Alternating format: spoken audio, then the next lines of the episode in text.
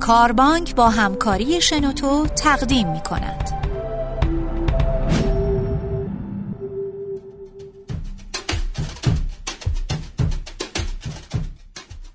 سلام و وقت بخیر. میلاد صابری هستم. با برنامه دیگه از مجموعه صدای کاربانک در خدمتون هستم.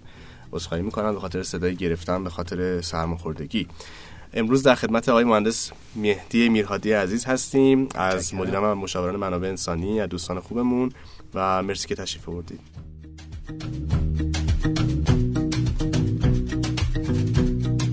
خواهش می‌کنم. مرسی از شما و مرسی از دوستان عزیزی که با بازخورداشون ما رو واقعا دلگرم می‌کنن به ادامه این پادکست ها. امروز می‌خوایم راجع به این مورد صحبت بکنیم که اشتباهات رایجی که معمولا مدیران شرکت ها موقع استخدام باهاش مواجه هستن چی از دید شما؟ برای به تجربه به حال شما با مدیران زیادی بله. روبرو بودید و کار کردیم باشون معمولا اشتباهات رایج چیا هستن؟ چیزهایی که می‌تونه فرایند استخدام رو به خطا بندازه و در نهایت منجر به این نشه که فرد واجد شرایط و بهترین فرد یا مناسب ترین فرد رو بگیم جذب شرکتمون بکنه. صحبت هایی که می‌کنم بر مبنای تجربه کار با سازمان های بزرگ و کوچیک استارتاپ ها سازمان های قدیمی و موارد مختلفیه که هست و این هم مواردی که داره تکرار میشه و من زیاد می‌بینم. به خاطر همین فکر می‌کنم که اینا می‌تونه راهگشا باشه. ولی خب خیلی باز عمیق داخل هر کدوم از این موارد نمیریم. به صورت تیتروار مطرح می‌کنیم که مدیران عزیز ببینن کدوم از این موارد شامل حالشون میشه یا نه. انشالله تو پادکست های بعدی هر کدوم از این موارد رو باز می‌کنیم. خوبه موافقم.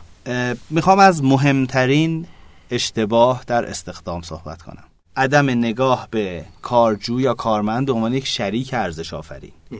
اون نگاهی که قدیم بود که من یه نفر دارم استخدام می‌کنم حالا یه نونی سر سفرش می‌ذارم و مواردی مثل این مال قدیم بود.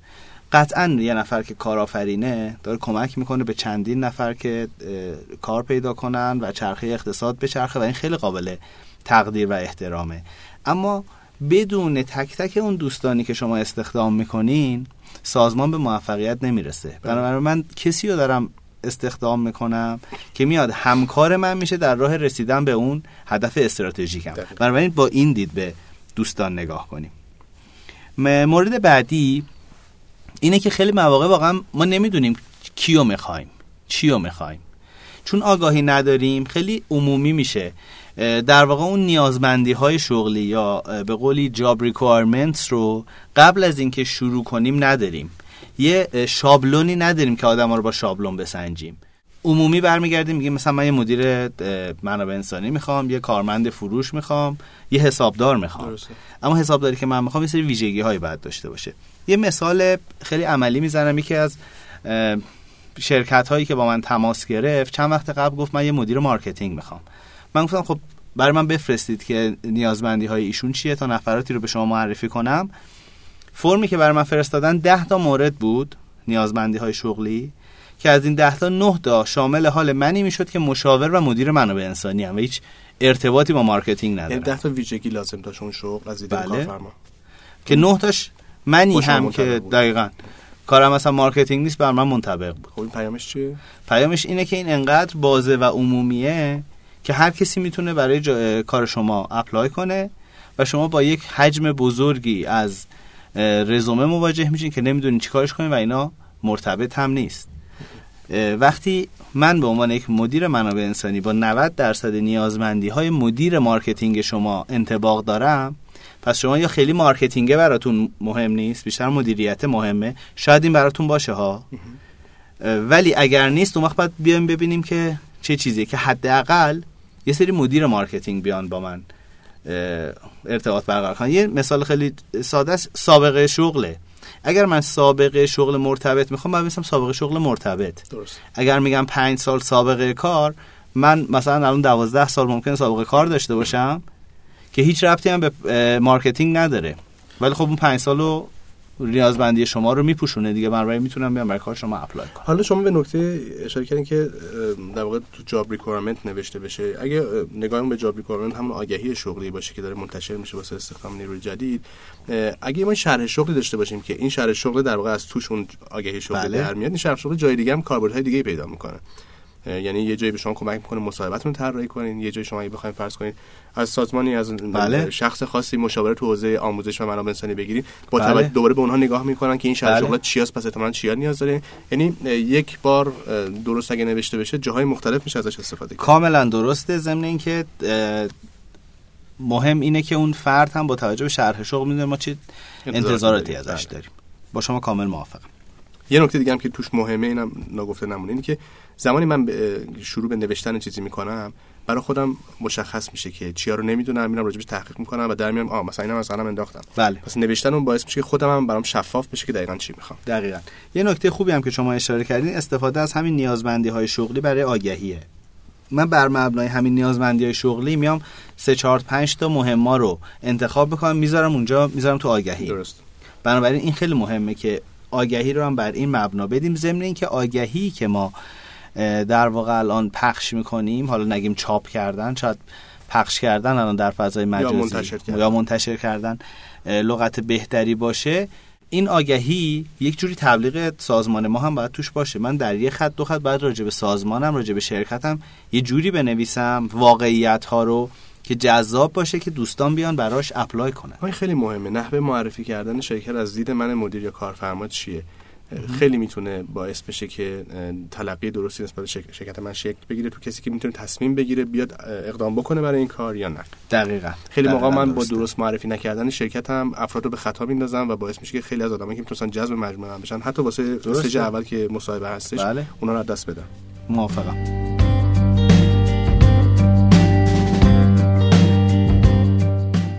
مورد بعدی اینه که شما اول صحبتتون هم فرمودین ما به دنبال کاندیدای مناسبیم به دنبال بهترین نیستیم. درست به واقعیت سازمانمون رو بشناسیم ببینیم با چه حجمی در کجای بازار قرار داریم و چه جور آدمهایی مناسب کارمان. بهترین آدم حقوق بسیار بالایی می‌خواد. نیازمندی های شغلش کاملا متفاوته. شما باید چالش های بزرگتری برای ایشون در نظر بگیرین.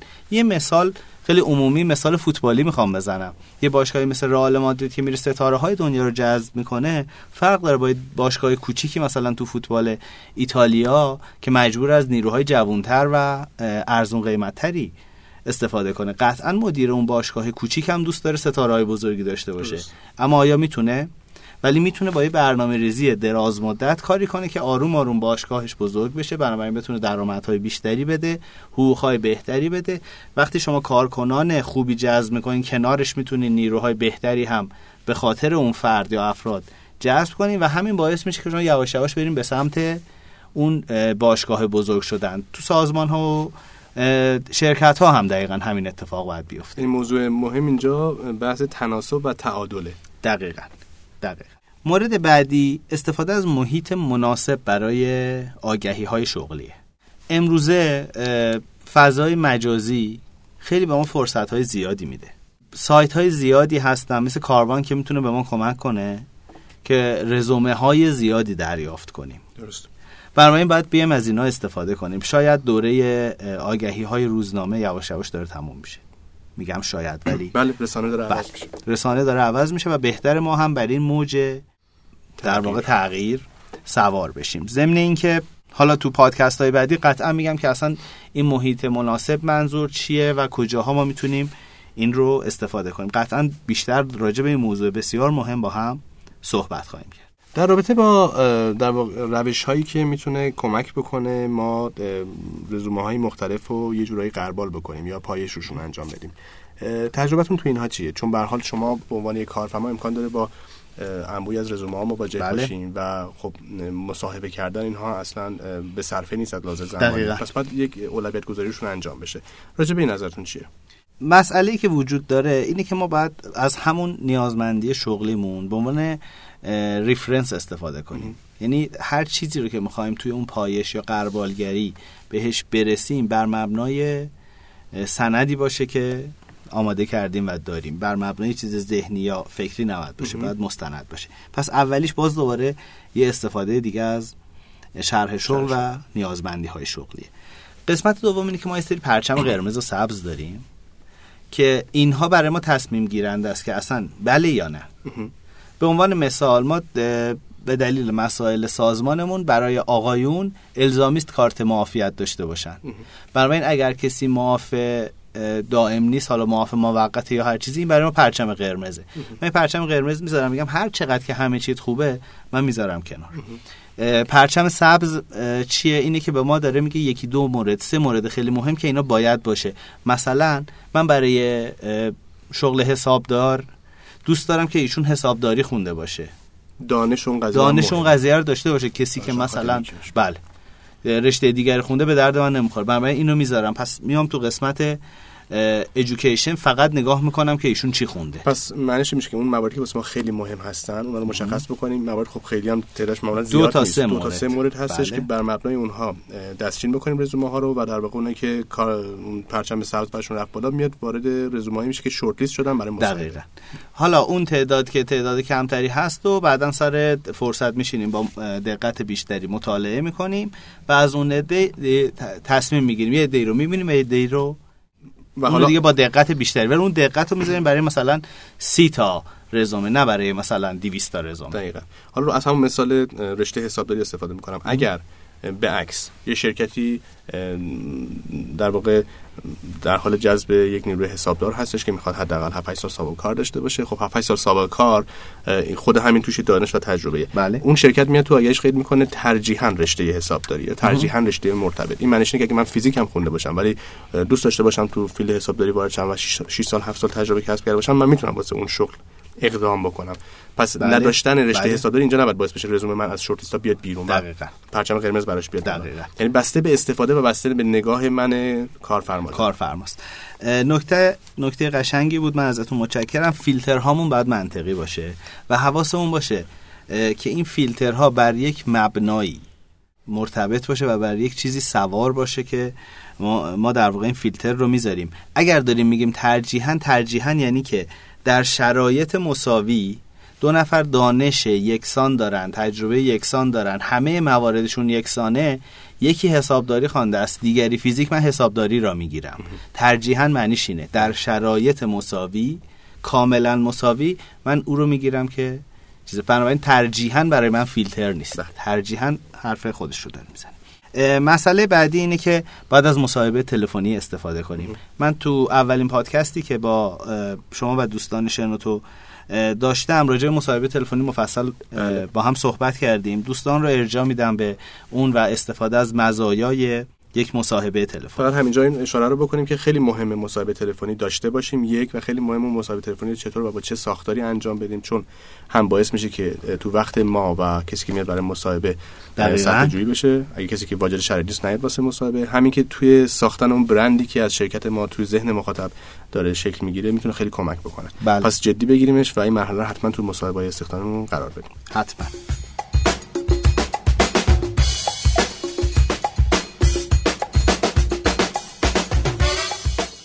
تکنیک های مصاحبه بسیار به روزه و داره دا- تبدیل به دانشی شده به مهارتی شده.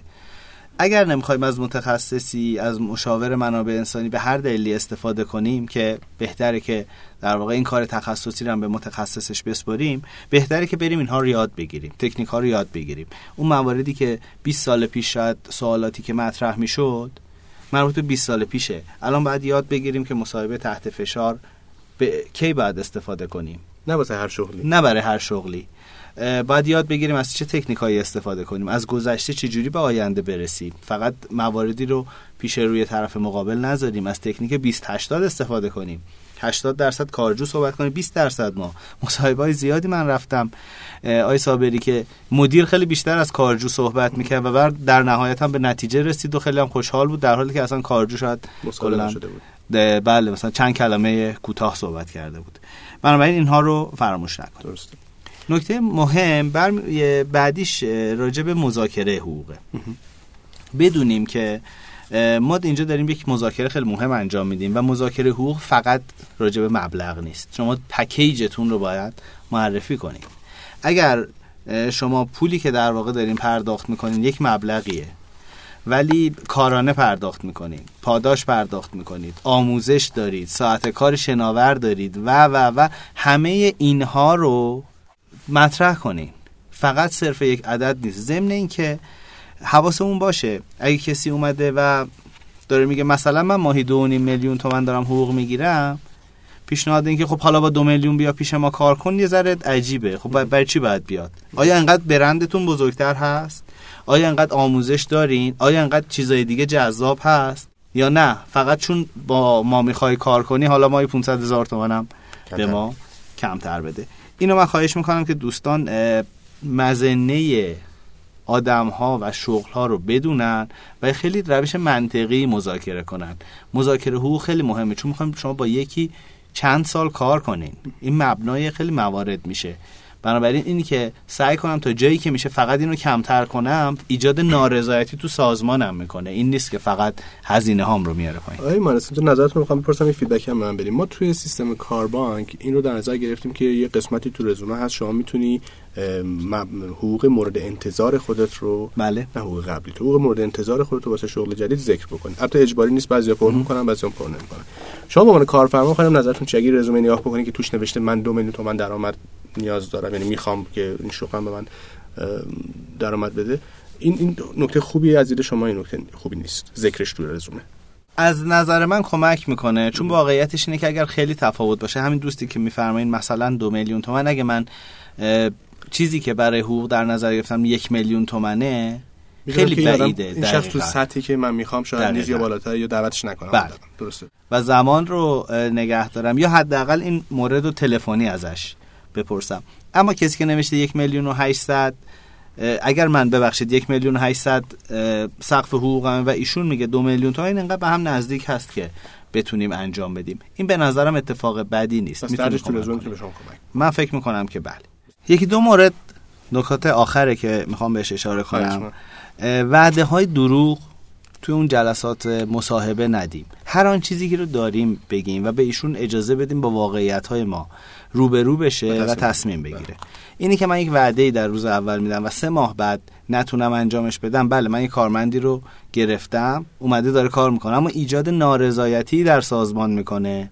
تبعات اون خیلی بیشتر از حرکت مفیدی که من کارمندی رو با دروغ بیارم اونجا بشونم. بنابراین خیلی تاکید می‌کنم که وعده دروغ لطفا به کارمندان ندهیم این غیر از اینکه تبعات واسه خود اون فرد واسه اون شرکت بله. تبعات اجتماعی داره ها یعنی شما باورتون نمیشه یه یه موقعی بودش که خیلی میشنیدیم از کارجویی که تویش وقتی توی شهر شغل می‌زدن که بخشی از درآمد به صورت بله. پورسانت داره پرداخت میشه مثلا تو شغل بله. فروشی خیلی متداوله این یه حالت دلسردی به وجود میاد براشون و این بله. ناشی از تجربیات قبلیشون بود که جای دیگه بهشون قول پورسانتی رو داده بودن و اون در واقع عملی نشده بود نشد. پس این داره رو در واقع روی محیط کار کسب و کار جامعهمون اثر بله. می‌ذاره خیلی باید حواسمون باشه بله آخرین نکته ای که می‌خوام بگم منابع انسانی یک تخصص یک صنعت در استخدام و در بقیه موارد سعی کنیم از مشاور از متخصصین منابع انسانی استفاده کنیم. و اگر نیروی به اسم منابع انسانی داریم ایشون هر چقدر تو کار استخدام و بقیه موارد خبره تر باشه سرمایه گذاریه که به سازمان ما برمیگرده. نظر مدیران عزیز رو به این نکته جلب می‌کنم که همه ما احتمالا استخدام های اشتباه داشتیم. هزینه های ملموس و ناملموس یک استخدام اشتباه رو اگر در نظر بگیریم اون وقت شاید تاکید بیشتری به این بشه که سعی کنیم از تخصص ها استفاده کنیم. بله خیلی ممنون آقای میرهادی. مرسی نکات بسیار خوبی رو با هم مرور کردیم. هرچند وارد هر کدوم از این نکات میشه شد و هر کدوم از اینها میشه 20 بله. نیم ساعت صحبت کرد توی بله. پادکست مستقل. ولی خب تایم پادکست بیشتر از این اجازه نمیده که واردشون بشیم. و تو پادکست های بعدی مرور کنیم. بله حتما. خیلی ممنون از دوستان مجموعه شنوتو که باز مثل همیشه کنار ما هستن به ما یاری میدن توی انتشار این پادکست ها. ممنون از شما مجددا آقای میرهادی تشریف آوردید وقتتون در اختیارم گذاشتین و دوستان خوب براتون آرزو موفقیت می‌کنم. اگر پادکست های دیگه ما رو می‌خواین بشنوید توی کانال ما تو سایت شنوتو یا داخل سایت کاربانک می‌تونید ما رو پیدا کنید. منم از دوستان خیلی تشکر می‌کنم و امیدوارم که بتونیم کمکی بکنیم به حل مشکلات منابع انسانی دوستان. من با ایمیل مهدی gmail.com پاسخگوی سوالات احتمالی شما هستم. موفق باشید. خیلی ممنون. خدا نگهدار.